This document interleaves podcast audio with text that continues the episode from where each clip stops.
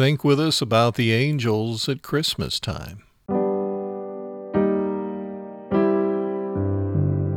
Welcome. It's another look into the life and message of Elisabeth Elliot, who called us to live to a higher standard each day and not be satisfied with just a little religion in life, a shallow substitute for what we could have.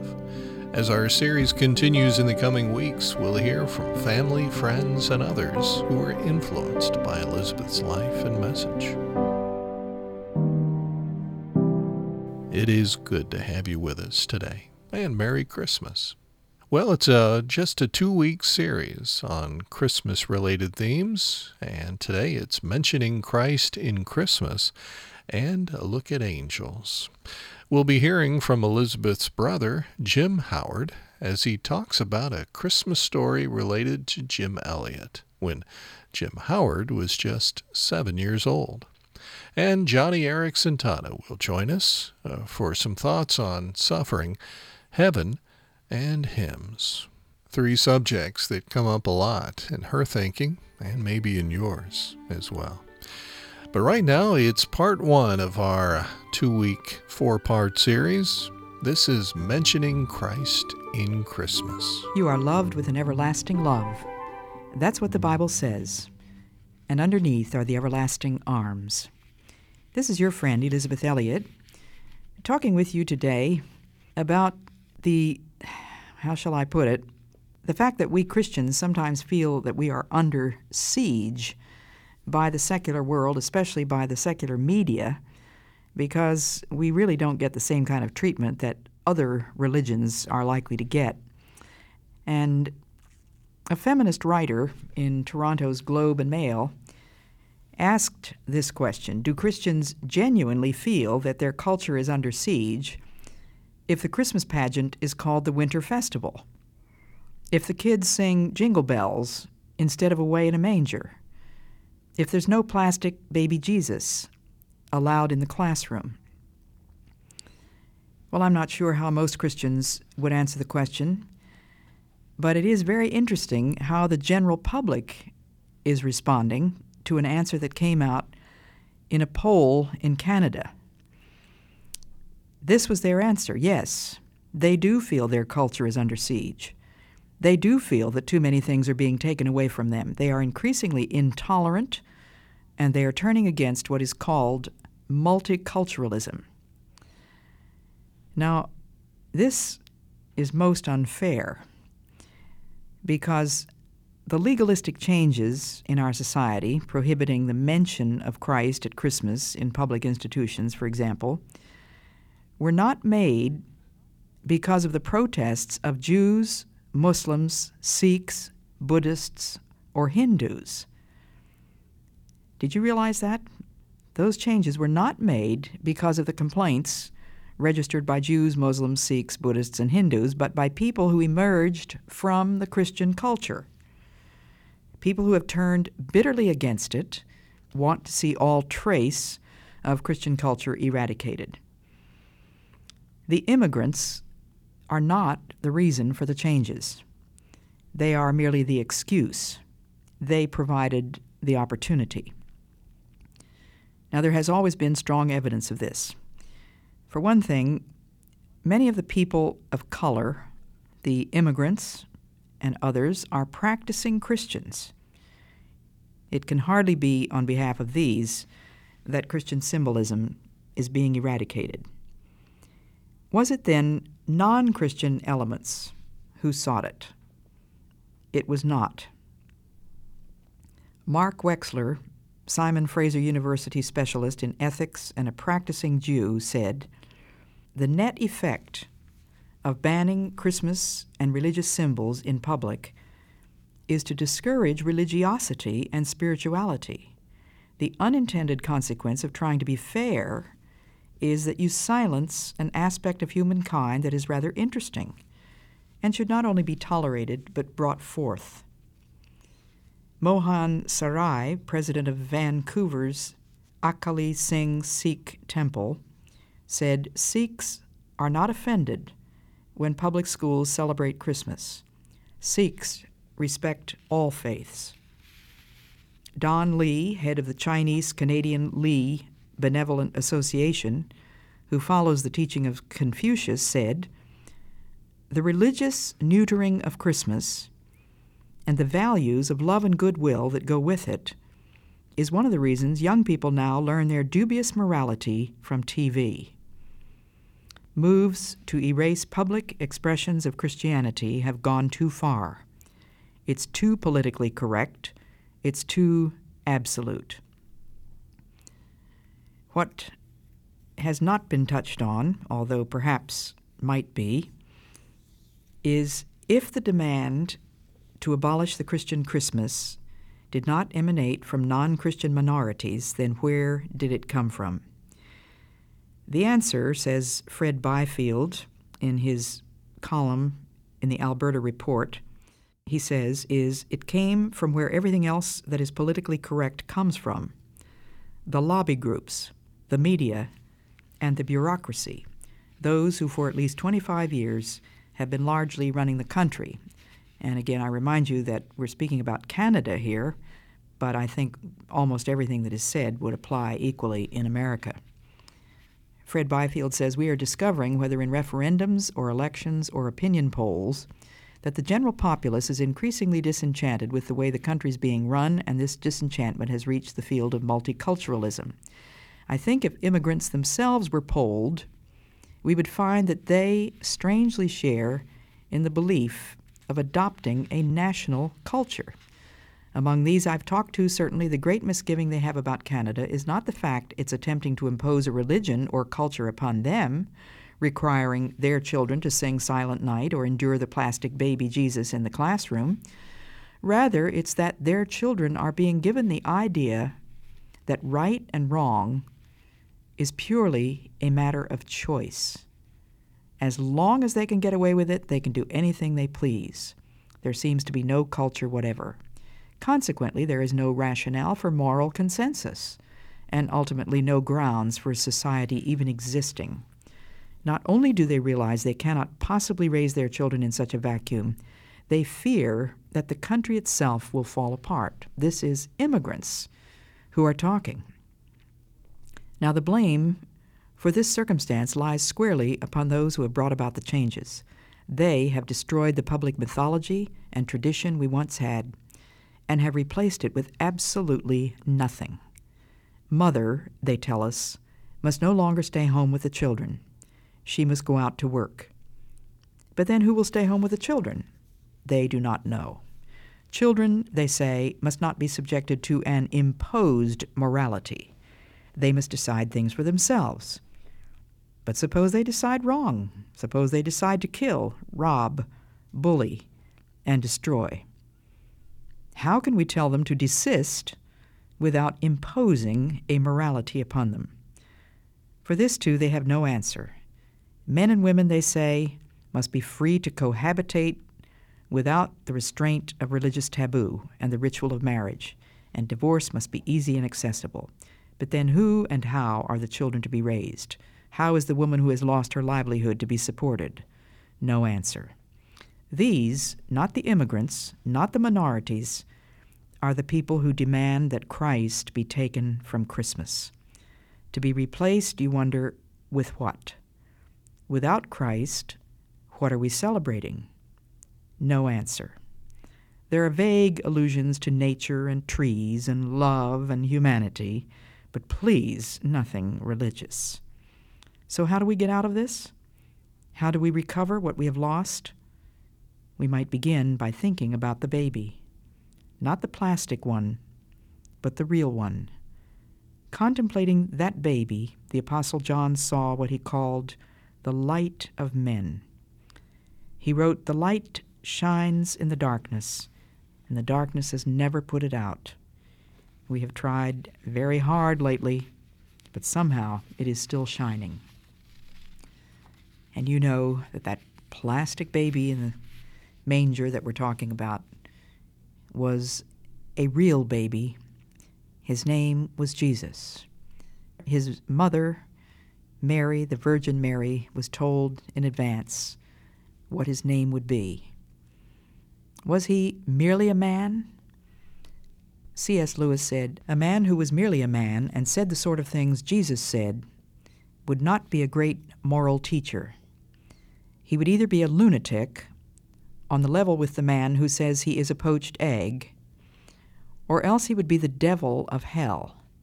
You must take your choice. Either this was and is the Son of God, or else a madman, or something worse. You can shut him up for a fool, or you can fall at his feet and call him Lord and God. But let us not come away with any patronizing nonsense about his being a great human teacher. He has not left that open to us. He did not intend to. Hear what Sir Isaac Newton, a great mathematician, said We account the Scriptures of God to be the most sublime philosophy I find more sure marks of authenticity in the Bible than in any profane history whatsoever. Blaise Pascal, philosopher and physicist. How can anyone lose who chooses to become a Christian? If when he dies there turns out to be no God and his faith was in vain, he has lost nothing. In fact, he has been happier in life than his non believing friends. If, however, there is a God and a heaven and hell, then he has gained heaven, and his skeptical friends will have lost everything in hell. Michael Faraday. Speculations, man, I have no speculations. I'm resting on certainties. I know whom I have believed, and am persuaded that he is able to keep that which I have committed unto him against that day. Thomas Jefferson. Of all the systems of morality, ancient and modern, which have come under my observation, none appear to me so pure as that of Jesus. Was mentioning Christ in Christmas. A little bit later, a look at angels, and we'll hear from Joni Eareckson Tada, ministry leader and uh, singer, artist, and speaker. Right now, though, it's Jim Howard, Elisabeth's brother, and he was just seven when a special Christmas event happened. How well did he know his brother in law, Jim Elliot? He and my brother David were classmates in college. They were both on the wrestling team together. They were very close friends all through their years, in those years. So David invited Jim to come to our home in New Jersey. Jim's home was in Portland, Oregon, but he did come. He came at Christmas time, which would have been Christmas of 1947, I believe. I was seven years old at the time, so my recollections were from early childhood. And Jim seemed like a big brother in the family to me. He was big and strong, like my brothers were. So I admired him as I admired them. On Christmas morning, I stepped on one of my Christmas gifts that I had just opened. It was a very small horse and buggy made in England, made out of metal, and I was very pleased to get it at Christmas. And and I stepped on it and bent something out of shape. And Jim said to me, while I was weeping over my loss, uh, "Bring it here, and we'll fix that for you." So he did, fixed my little horse and buggy.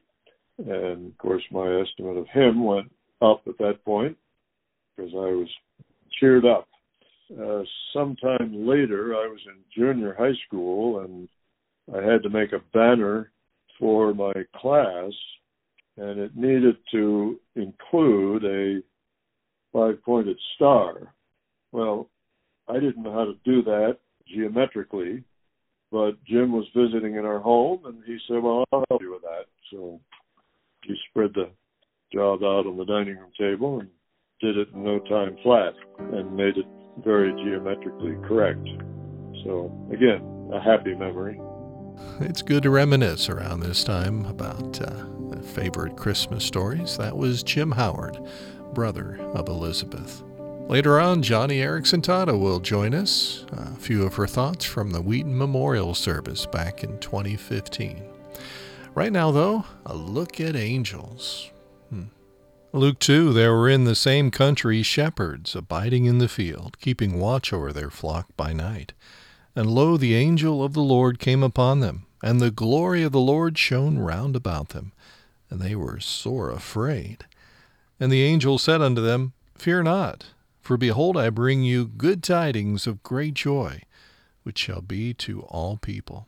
For unto you is born this day in the city of David a Saviour, which is Christ the Lord. This shall be a sign unto you, ye shall find the babe wrapped in swaddling clothes, lying in a manger. Suddenly there was with the angel a multitude of the heavenly host, praising God, and saying, Glory to God in the highest, and on earth peace, goodwill toward men. In Christmas decorations and store windows and on Christmas cards, we often see pictures of angels. And often, those, I would say very often, maybe more often than not, the angels are depicted as female. Well, people who do that haven't really read the Bible because the Bible nowhere depicts an angel as anything like a woman. I'd like to read you a lovely little piece written by Luci Shaw, who is a well known Christian poet, about angels. She starts with quoting Hebrews 1 17 and 14. He makes his angels winds, flames of fire, ministering spirits. What's it like to meet an angel? Angels, we think of them either as miniature dolls with wings, decorating Christmas trees, molded in papier mache or plastic, blowing trumpets, strumming lyres, or cupping candles or as babies, chubby cherubs, gilded and poised in some medieval church building or painting, whimsical, decorative, and harmless. In fact, we almost equate angels with the good fairies in children's stories. But what was it like for any of the people in the Bible who met a real angel? Zechariah in the temple was startled and gripped with fear when Gabriel made his sudden appearance. Mary, a young girl, was greatly troubled. The shepherds on the midnight hillside outside Bethlehem were terrified.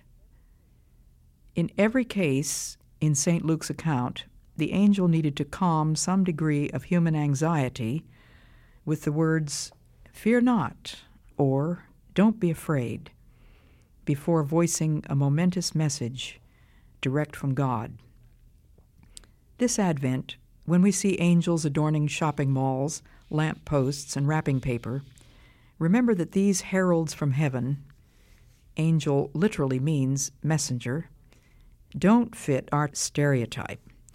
Biblical evidence suggests that angels are large, formidable, brilliant, and immensely powerful. Terrible in that they inspire terror. The Bible calls them ministering spirits, winds, flames of fire, at work for God in our world and beyond, warriors who wage war with Satan's dark angels. In a poem, I once described angels as clean as steel wires, shining as frost, making holiness beautiful, aiming at the will of God like arrows flaming to a target. Angels are never there just to beautify the landscape. They are often our protectors, and always their appearance brings significant news from God that demands human response or action. Mirabile dictu, Luci has thrown in a little Latin phrase there which means wonderful to relate. They have been sent to serve those who inherit salvation. Hebrews 1:14. That's us. We're the ones who inherit salvation. So in this time of Advent, watch for angels, not only in the historical drama of the Incarnation, but in our own lives. Be alert for God's surprises, messengers with messages that will startle us out of our complacency. My prayer is, Lord, make us aware of the realities we cannot see. Send your messengers to us today. That's the end of Luci Shaw's piece. And I want to remind you of how many times angels appear in the Christmas story. An angel, the angel Gabriel, appeared first to Mary in Luke 1:26. Can you picture the scene? A humble Jewish girl in a very humble little home in a little out of the way place called Nazareth. Perhaps she was spinning wool. Perhaps she was sweeping the floor. Who knows what she was doing when suddenly there was this dazzling stranger standing before her. She was troubled, greatly troubled, the scripture says. Then Joseph, a righteous man, who, when he found out that his fiancee Mary was pregnant, did not want to expose her to public disgrace, he had in mind to divorce her quietly. It's very interesting, isn't it, that Joseph had already assumed responsibility for this girl because he was going to marry her. Betrothal was a very serious business in Bible times, almost as serious as marriage itself. As serious, I would say, as far as the actual commitment, although there was no intimacy until after the marriage. But we're told here the first thing we know about Joseph, he was a righteous man. He was sensitive, thoughtful, kind. He did not want to expose Mary to public disgrace, even though at that point he could not have helped believing that Mary had been unfaithful to him. And this is why he had it in mind to divorce her quietly. But what happened? An angel appeared. And the angel told him not to be afraid, that that which was conceived in her had been conceived by the Holy Spirit of God and so he need not fear to take her as his wife. That's in Matthew 1, verse 20, and a few verses following that. And then you remember the angels appeared to the shepherds. First of all, one angel, and when I went back to check out this story again, I had forgotten that it was just one angel who came first with a message, and the shepherds were terrified. And then a great company of the heavenly host presumably angels, praising God and saying, Glory to God in the highest, and on earth peace. So here we are to the fourth uh, manifestation of angels, the great company praising God. It was an angel who appeared to Joseph in a dream, and Joseph then went to Egypt. And again, an angel appeared to him in a dream, telling him to go back now to Israel because Herod is dead. So God got his message across to Joseph twice through angels who came to him in a dream. I wonder, I can't help wondering which angel it was. Was it Gabriel? We're not given his name. I wonder if it was the same angel each time that appeared to him in a dream. And then in Matthew 2:22, he was told in a dream, and this time I don't think an angel is mentioned. It was just in a dream that he was told that Archelaus, Herod's son, was now reigning. So Joseph was able to go back to Galilee at that time. I've heard some wonderful stories about angels. One of them was from my son in law. Way back when he was in his rebellious time in his early 20s, he had gotten so down, so depressed, that he felt his life was no longer worth living and he did actually attempt suicide. I can't help being grateful to God, tremendously grateful to God for his rescue of him, as I'm sure there are many other people that are grateful to God for that too. But he drove his car a 100 miles an hour, slammed into a parked car. Both cars burst into flame. There were some bystanders there who said that nobody could possibly have gotten near that car. Well, all we know is somebody pulled that man out of that car. Somebody put him into an ambulance. All he remembers is being in the ambulance and waking up and realizing that his suicide attempt had been a failure. There was an occasion when my father was a little boy. He and a friend were climbing around on a house that was under construction. He walked out onto the end of a board which he thought was nailed at the other end. When he got out to the end, he discovered that it wasn't nailed, and the board began to move down. There was no way that he was going to be rescued. Uh, he was on the second floor, but it was as if an invisible hand pushed that board back again, and he was able to walk back in safety. It's a wonderful thing to realize that God has those ministers, flames of fire, winds, ministering spirits who always do his bidding. We're told that the angels of little children always behold the face of the Father. Isn't that a lovely thought? Thank God for the angels and their protection. Trust God to lead us and to protect us in the ways that He knows are best. Now, that was simply called Angels. Well, before we go, we have the privilege of hearing from ministry leader Joni Eareckson Tada. She spoke of the 2015 Wheaton Memorial Service for Elisabeth. She talked about suffering.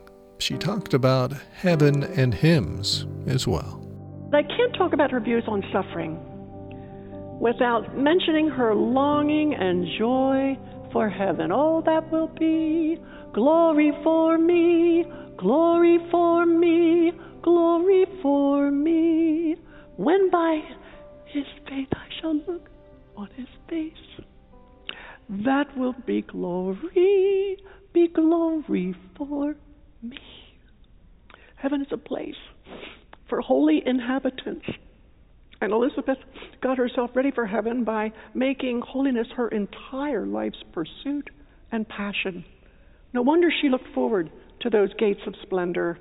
And it is reflected, I think, in one of her favorite hymns, In Heavenly Love Abiding. Lars spoke of this in the memorial service at Gordon.